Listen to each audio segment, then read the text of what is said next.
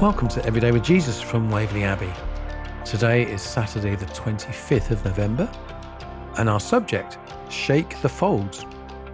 Bible passage is Nehemiah 5 12 to 13, and verse 13 reads, I also shook out the folds of my robe and said, In this way may God shake out of their house and possessions anyone who does not keep this promise. So may such a person be shaken out and emptied. Nehemiah demanded of himself and other wealthy members of the community that they would restore any assets and repay any interest that had been charged. A big ask.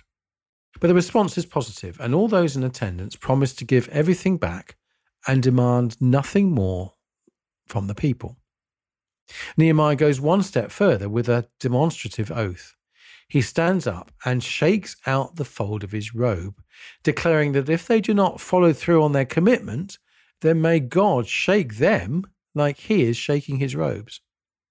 It would have been quite a memorable sight, an unusual action not repeated elsewhere in Scripture, but a visual reminder that what you hold tight to, God will loosen from you. As you tuck your purse in the folds of your robe and place value on your property, God will shake you free if you do not obey him. It reminds us of the story of Zacchaeus, someone who had cheated the poor by skimming the taxes he was taking from the Jewish people for the oppressive Roman Empire.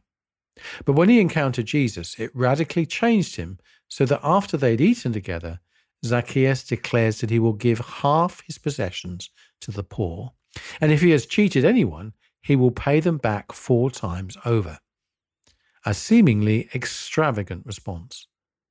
But encountering God often frees up the wallet. Let us pray. Lord, thank you that you have blessed us with so much. Sorry when we have held on tightly what you have given. Help us to trust you more, holding our possessions lightly. Amen. Scripture to consider Ruth 2 1 to 20. Job 38, 1 to 13, Luke 19, 1 to 10, James 5, 1 to 12. An action to take. Where has your purse or wallet become tight? Is there something extravagant you can do to bless someone else and loosen the hold money has on you? Buy a gift, coffee, or lunch. This is a reading from Everyday with Jesus. Please join us again tomorrow for another one. Bye for now.